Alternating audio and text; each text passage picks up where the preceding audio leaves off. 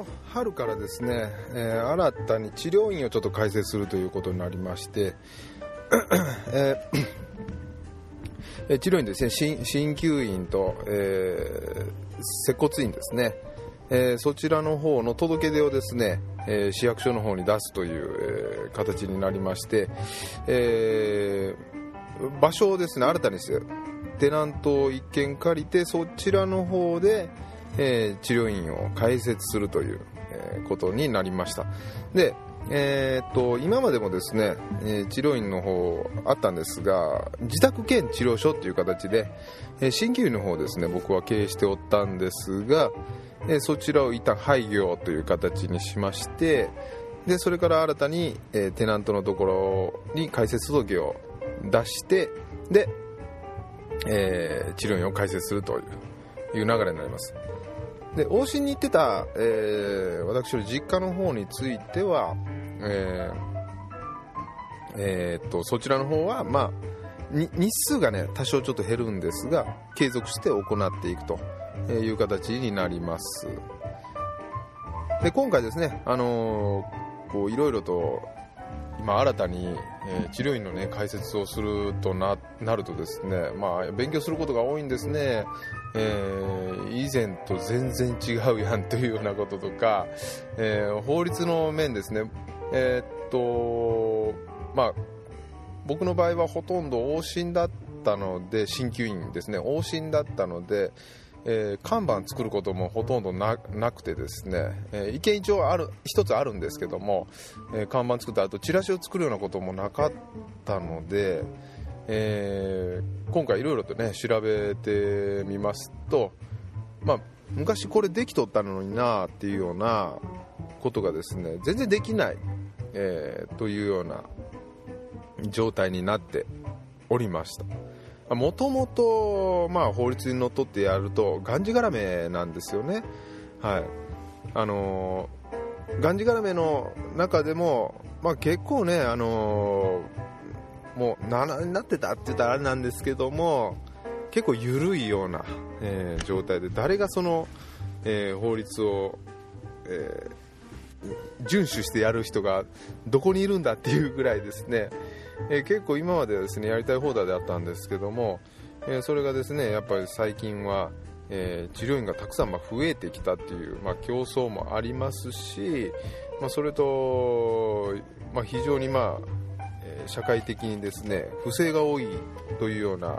えこともあったりだとかで、え厳しくなっております。はいえ厳しくというかルールをやっぱり守らないところは、えー、ダメだという、え、ことですね指導が入ってくるというような形に、え、なっておりますので、まあえー、今タイムリーにねちょうど、解説届を出してやろうかなっていうようなところですんで、まあ、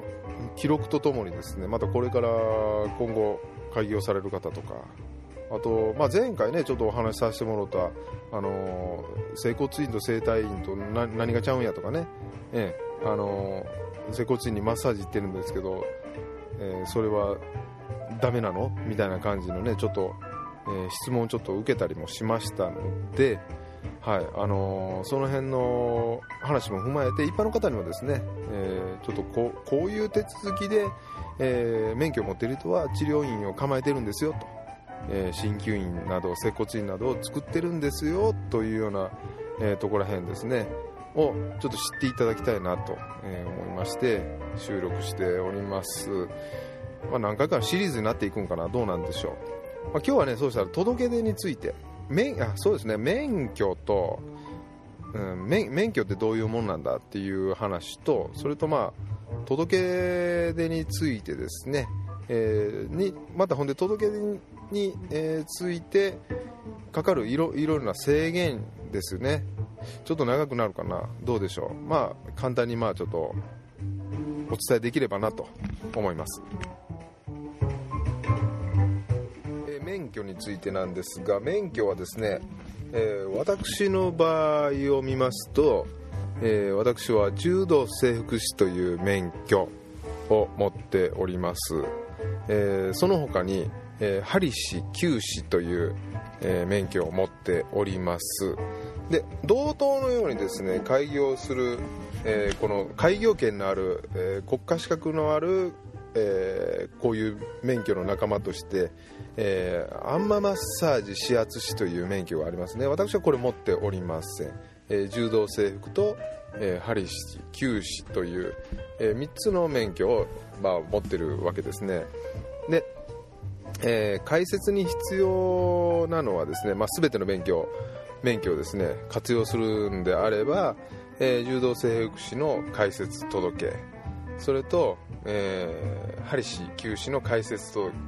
届ですね。これを、えー、出さないといけない、えー、2つ。2つ出さない。針と球はセットになりますんで2つ出さないといけないという、えー、形になりなります、はい、でそもそもその免許というのは、えー、柔道制服の場合を見ますといわゆる街中にある整骨院であったりとかえー、接骨骨継ぎって書かれた部分ですね、えー、正確に言いますとですね、えー、整骨という名前は本当はダメなんです、えー、接骨か骨継ぎという言葉を使わないといけないです、まあ、ちょっとややこしいんで整骨を、え入れておきますが、えこの免許をですね、えまあ、取得してこのな何が免許なのかと言いますと、お医者さん以外にですね急性外傷の骨折脱臼打撲捻挫座礁と言われるような、えー、急性外傷お怪我をされたような状態ですね。これを、えー、治療するにあたりまして、えー、お医者さん以外の人がこれを業として、え生活を生計を立てていくために、まあ、お仕事としてやるというにはこの柔道整復師の免許が必要になります、はい、このこれ以外の方が、え例えば、ええ例えばですよ、え明日からあのうち来てくれたら怪我人見ますよ。あの包帯巻いて固定して、えー、いくらいくらもらえますっていう形で、えー、開業してしまうとこれはね違法になってしまいますから、えー、ダメなんです、えー、ただ免許を持っておれば、えー、お医者さん以外の方がこの怪我を見るのを許されるということで免除されるわけですよね、まあ、そのための、えー、免許があり、えー、学校があってですね、えーその国で定められたカリキュラムをしっかりと、えー、通ってですねしっかりと得得してなおかつ、えー、国家試験を取らないとできないという、まあ、このような仕組みになっております。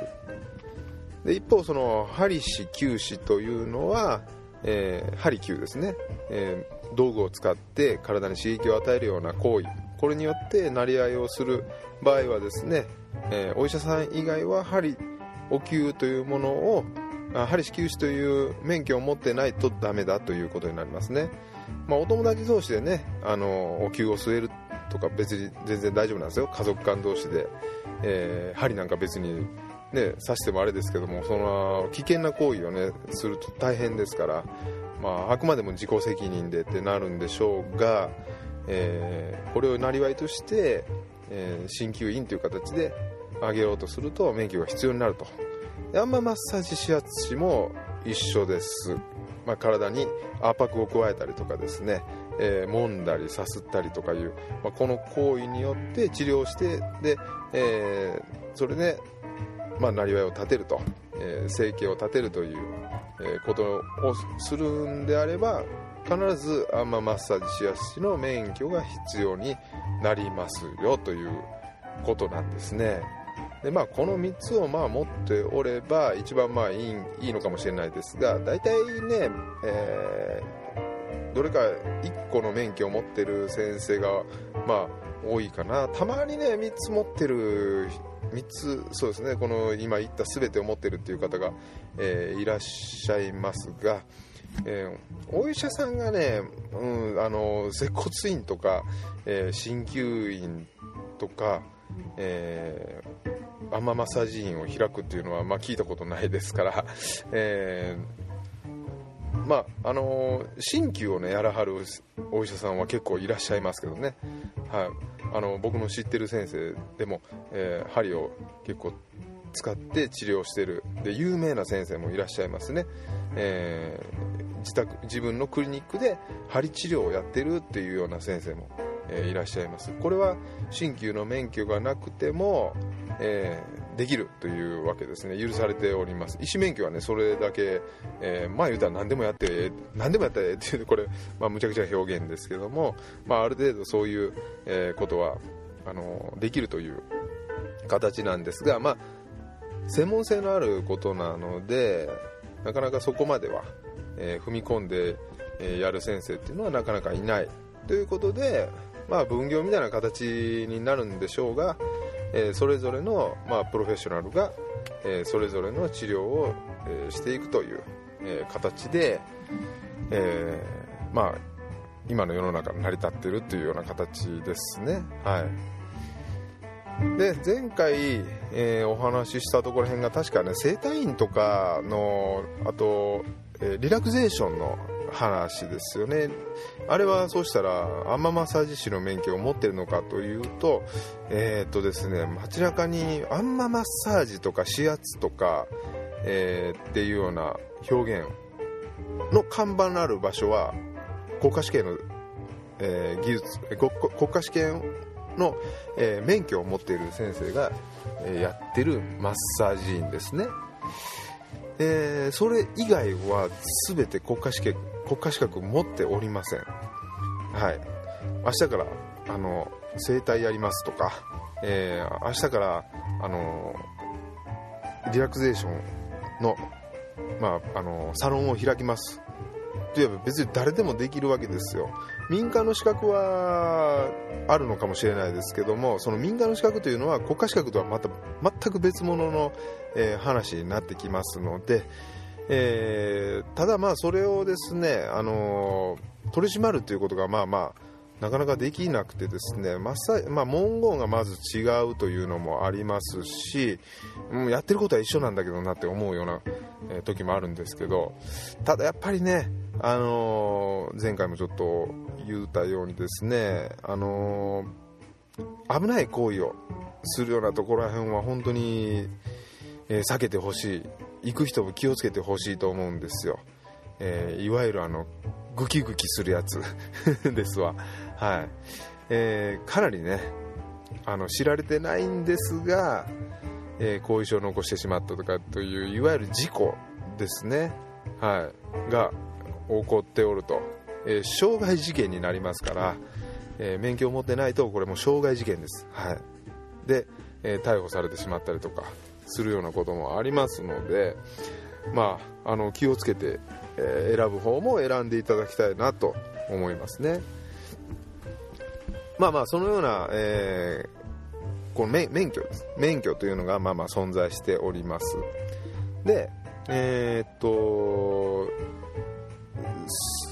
この免許を取って自ら開業するときにですね、えー、これはですね皆さん、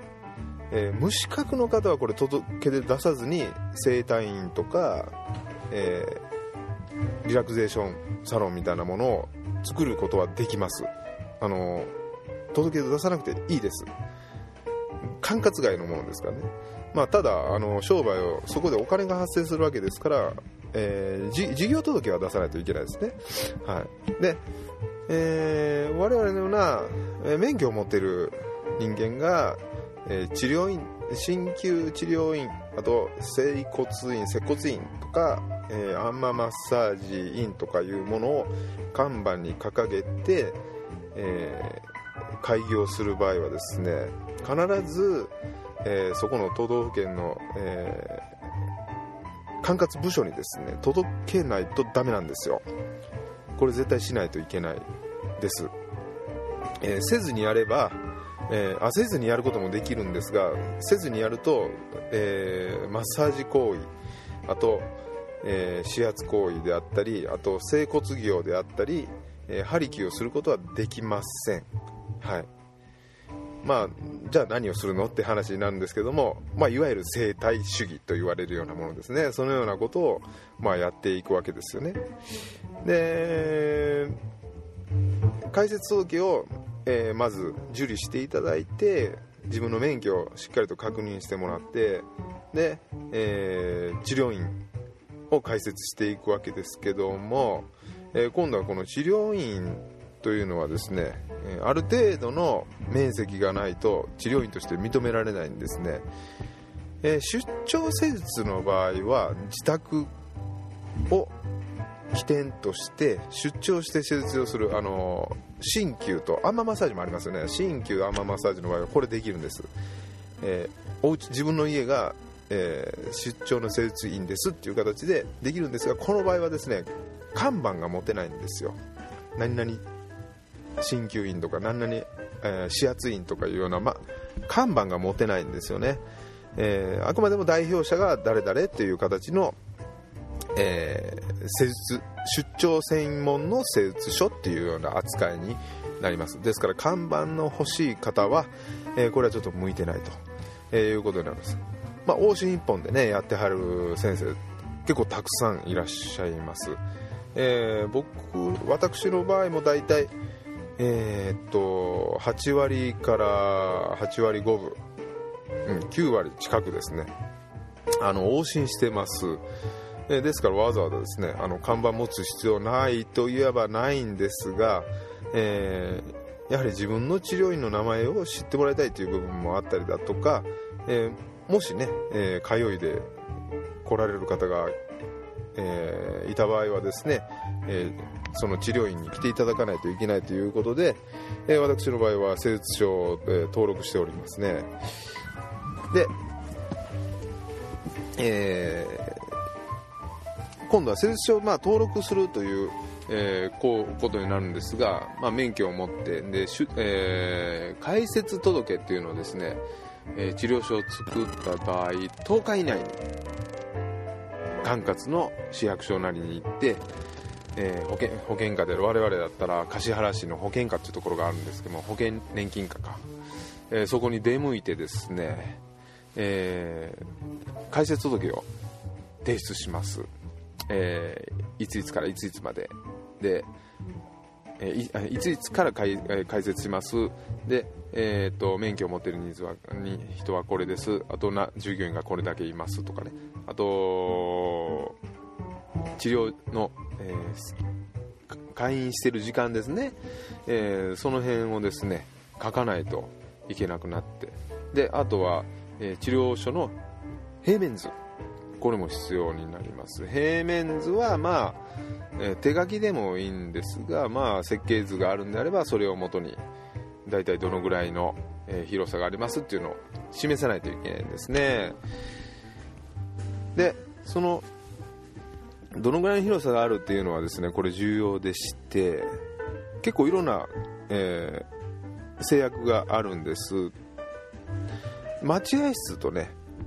専用の施術室というのをですね分けないといけないんですよ。待合室とごっちゃにしたらダメなんですよ、まあ、病院にいたら分かると思いますけど病院もねあのしっかりとしたその基準があると思うんですが、えー、受付だってね待合室がちゃんとあると思います。座る場所があって。で扉で閉じられた向こうが、まあ、一心二心と書いてよくあるじゃないですか。えー、そういう風な形で遮蔽されたような中に入っていって初めてその中で医療行為がなされるということ形に、えー、なります。それと一緒ですね鍼、灸院整骨院アママッサージ院、えー、全て、え、そのような、え、仕切りをですねしっかりとつけとかないといけないという形になりますね。でその広さがも決まっております、え、待合室は3.3平米以上。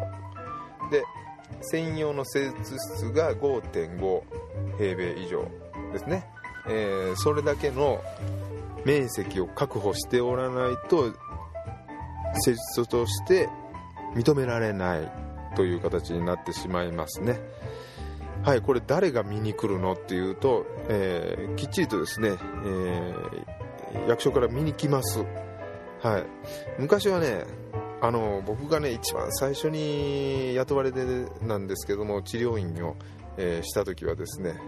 えー、1人見に来ましたけども超適当でした。はい。あはあとこうもうねあのふらふらと来てあよろしくお願いします。開業されたんですね。形でですねちょっと中見させてくださいと。で中に入って、えー、これが手洗い場ですね。でこれがあ換気扇ここにありますねとかこう見て、えー、きっちりとですね平面図を見てあ見比べることもせずあと看板も一切見ず帰っていきましたね。もうそれで通っちゃいます、まあ、それだけまあねあのえー、見る方も結局ま適当にやっとったわけですわね、まあ、そんなになってくると、まあ、広さなりあと施術室とのその境目なりをまあ言うたらもう段ボールで仕切っといて後でもう取ってしまおうとか。もうそんなことなんかねもうざらにできたわけですよ。どっからどこまでが受付なのっていうような治療所がね結構あったんですけども。え最近はですねこれかなり厳密化されてきておりましてえ しっかりと分けないといけない。という形になっておりますね。でえー、っと施術所そうそう。でえー、私の場合で申しますと柔道整復の免許を持っておるのと、えー、鍼灸と両方持っておりますので、えー、この場合はですね、え待合室があって柔道整復の専用の施術室とそれと鍼灸の専用の施術室というのをバッチリと分けとかないといけないです。入り口も別にしないといけないです。はい。これ決まっております。ただ1人でやる場合僕が1人でやる場合ですよ。受付さん関係ないです、えー、僕が1人で切り盛りする場合は、えー、分けなくていいんですこれ。はい。場所によっては分けなさい言われるところもあるらしいですがえー、っと僕のところは分けなくていいとも聞いておりますね。はい。ただそこに鍼灸師なり、えー、柔道整復師もう1人雇うと。もう1人雇いますよ免許持ちの人。ってなるとこれきっちりと分けないといけないんで、えー、最初からこう分けるように、えー、しとかないといけないなというところらへんですね。これを分けずに設計してしまうとこれ大変なことになります。後々。はい。後々大変例えばもう人を雇えないとかねそういう風な極端な話になってしまいますんで。えー、もしあの内々で雇雇ってですよ、まあ、保険証に提出せず雇ってなんかこうバレたりした時にですね必ず指導しに来ますんで今。だからもう中をですねまたリフォームかけたりとかしないといけないという二度手間になってしまいますので、まあ、これは最初からですね気をつけておいておかないといけないところだなと思いますね。はい。それと,、えーと、待合室とあと治療室の壁についてなんですが、えー、まあ、一応遮蔽しとかないといけないとかねいろいろとあの文言はあったんですけど今日確認したら、えー、壁は上の方隙間5 0センチぐらい開けても大丈夫かと聞くとそれは大丈夫だという、えー、話しておりましたね。まあ確かにね火事なんかになったらもう遮蔽してると危ない場合がありますんでねえ、消防法とかいろいろあるところはあるみたいですけどちょっと上に隙間を空けておかないといけないとか、まあ、そういうふうなところら辺もあるんでその辺はちょっとかんあの割とこうあの多めに見てくれるんじゃないかなと思いますね。でえー、っと、まあ、面積云々。あとはその中のその仕切りですよね、えー、そういうふうなところら辺。と、えー、手洗い設備。ですね。手洗い設備はしっかりとつけとかないといけないです。あの、えー、石鹸もちゃんと置いてですね、えー、ここでちゃんと手洗ってますというところへんあの必要ですね。それと、えー、換気扇ですわ。で大きな窓がもしついてある治療所でしたら床面積の例えば7分の1以上の開放面積ですね。窓の開放面積を確保できておればえー、換気扇をつける必要はありません。私の田舎の方の治療所の方は、えー、7分の1以上ありますので換気扇の必要なしです。でただついその7分の1以上の開放面積がない場合は、えー、これはもう換気扇をつけないといけないです。換気設備をつけないとダメというふうに、えー、定められております。えー、今回僕が借りたテナントは、えー、窓がめちゃめちゃちっこいんですよ、うん、あのどうでしょう。本当にちっこい窓がね縦長の窓がねあれおしゃれだから案内したんかちょっと分かんないんですけども 普通ねあのまあ治療所とかって結構大きな窓がねあってそこになんかベタベタなんかいろんなものを貼って目立つようにしてるところが多いんですけども今回借りたところはですねまあ本当にあの細長い窓がですねポコポコとついてるだけでですね本当に壁なんですよね本当に、まあ、そんな構造になっておりますからまあ換気扇をつけないといけないということでえー、別注別注というか、まあ、あの見積もりの中に今入れてもらってる最中ということですね。で、えー、私のように鍼灸治療院と、えー、整骨院と、まあえー、おのおのの部屋を分けないといけない場合はですよ、え、これは換気設備をおのおのの部屋につけないといけないです。はい。ですから2つは必ず確保してしないといけないという形になっておりまして、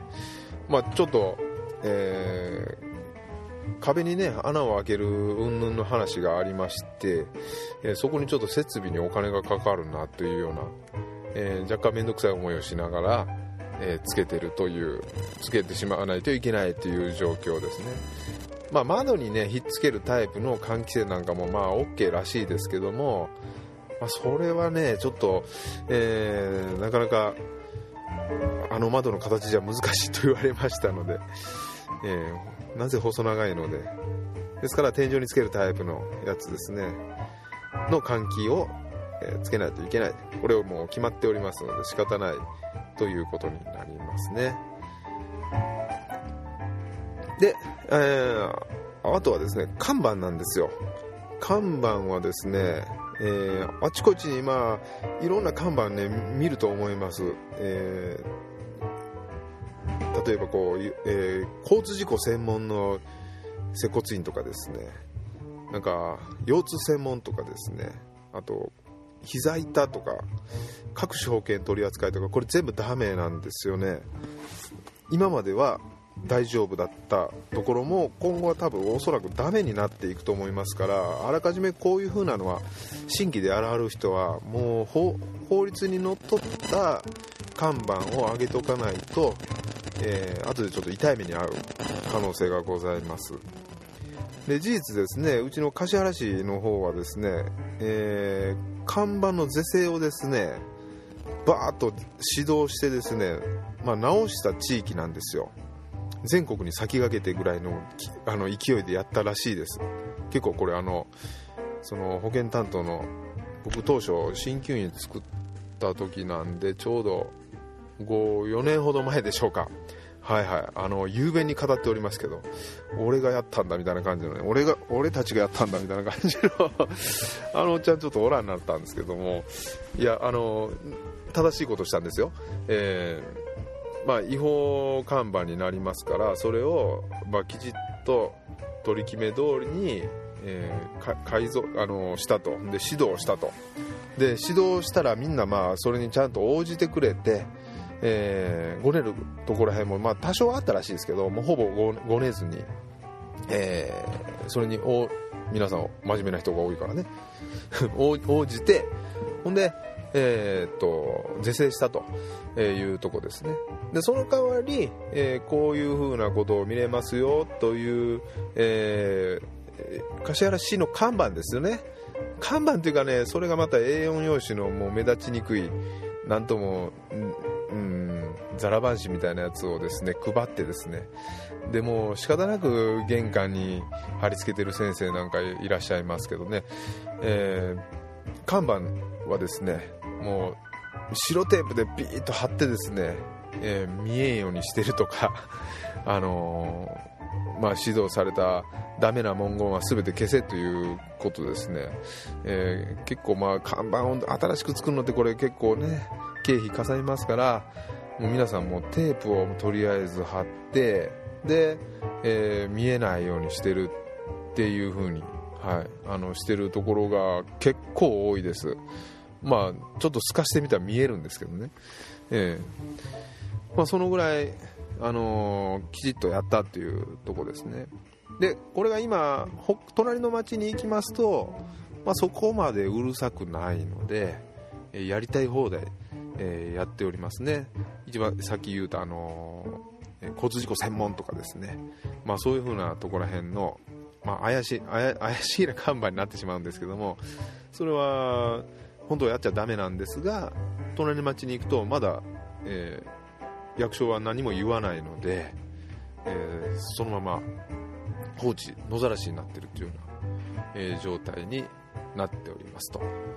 はい、そんな形なんです。でえっ、と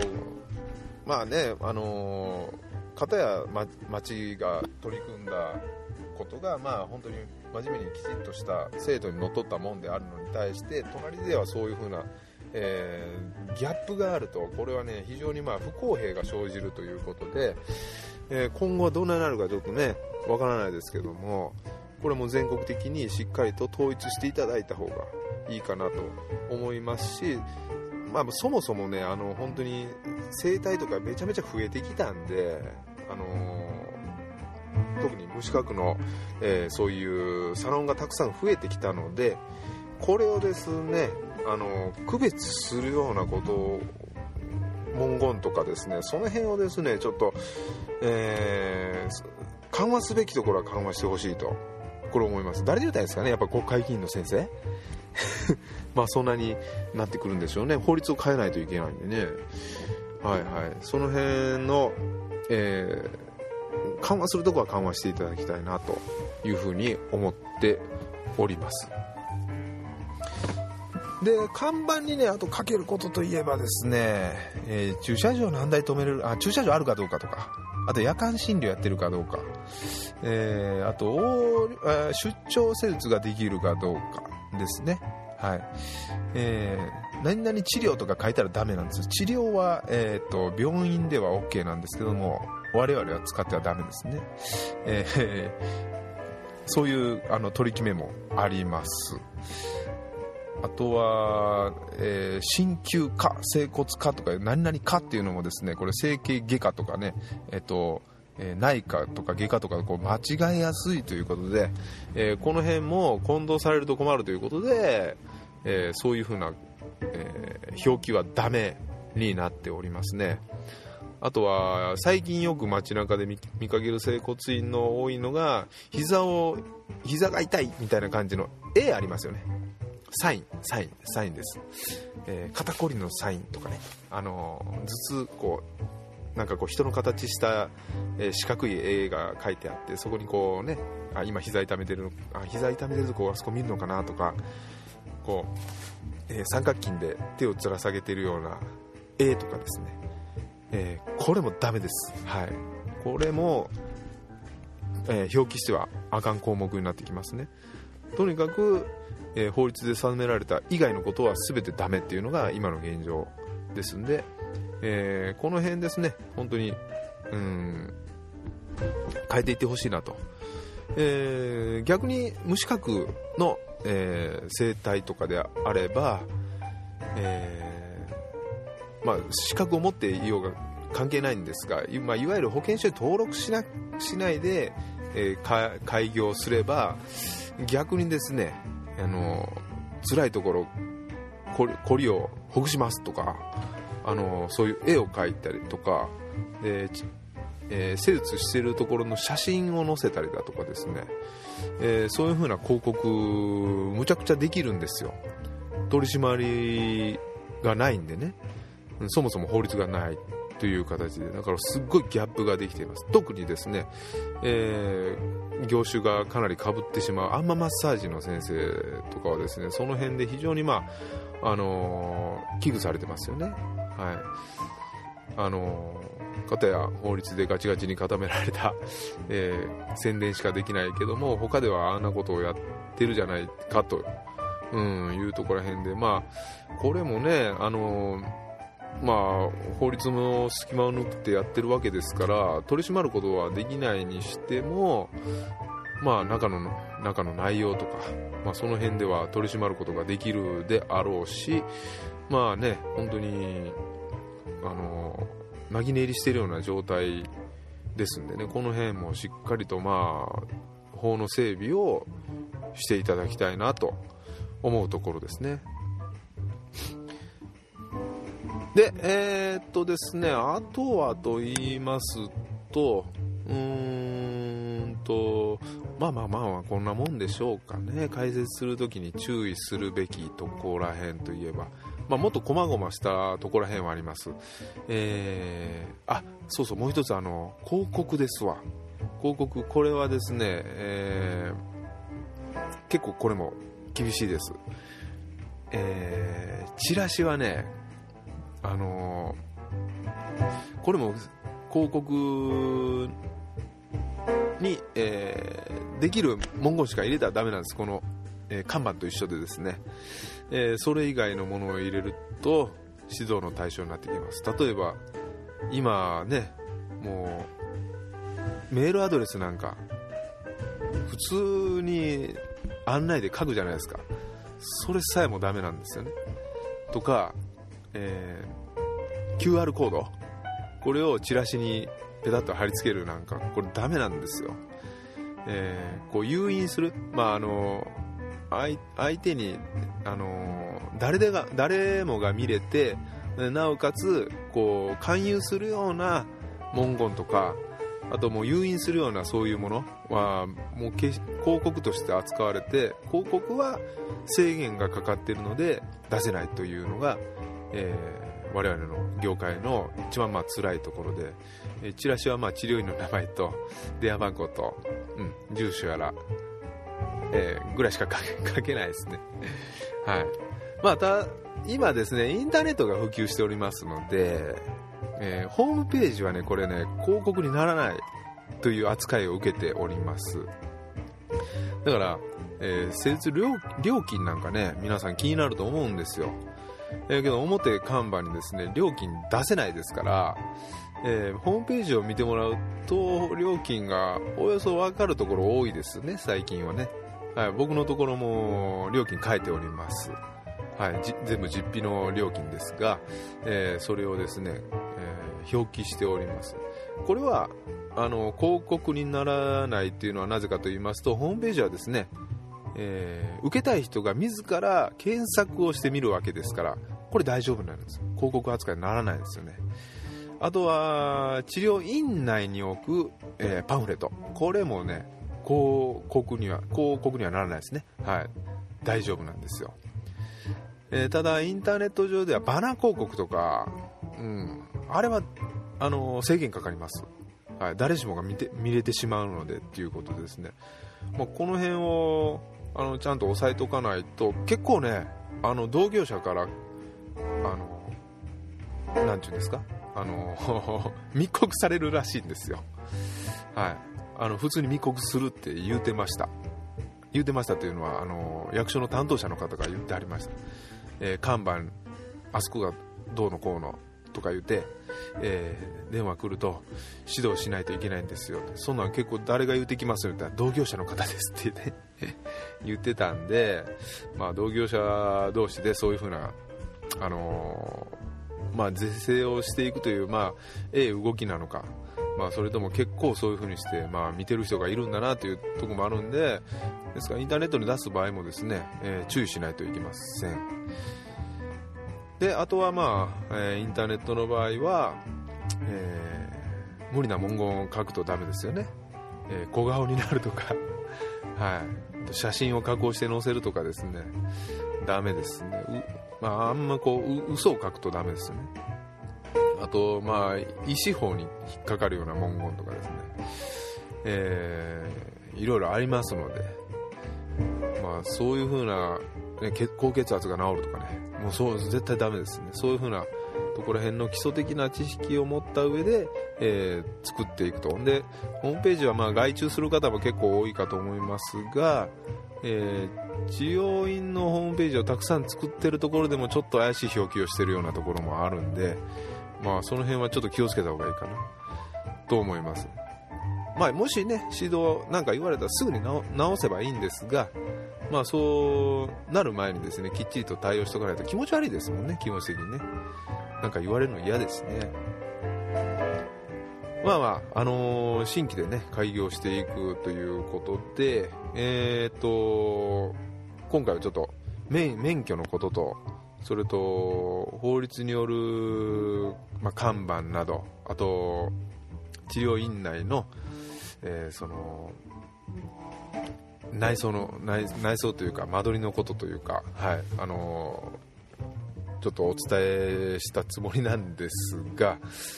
えー結構ねごちゃごちゃごちゃごちゃ言ってしまったので、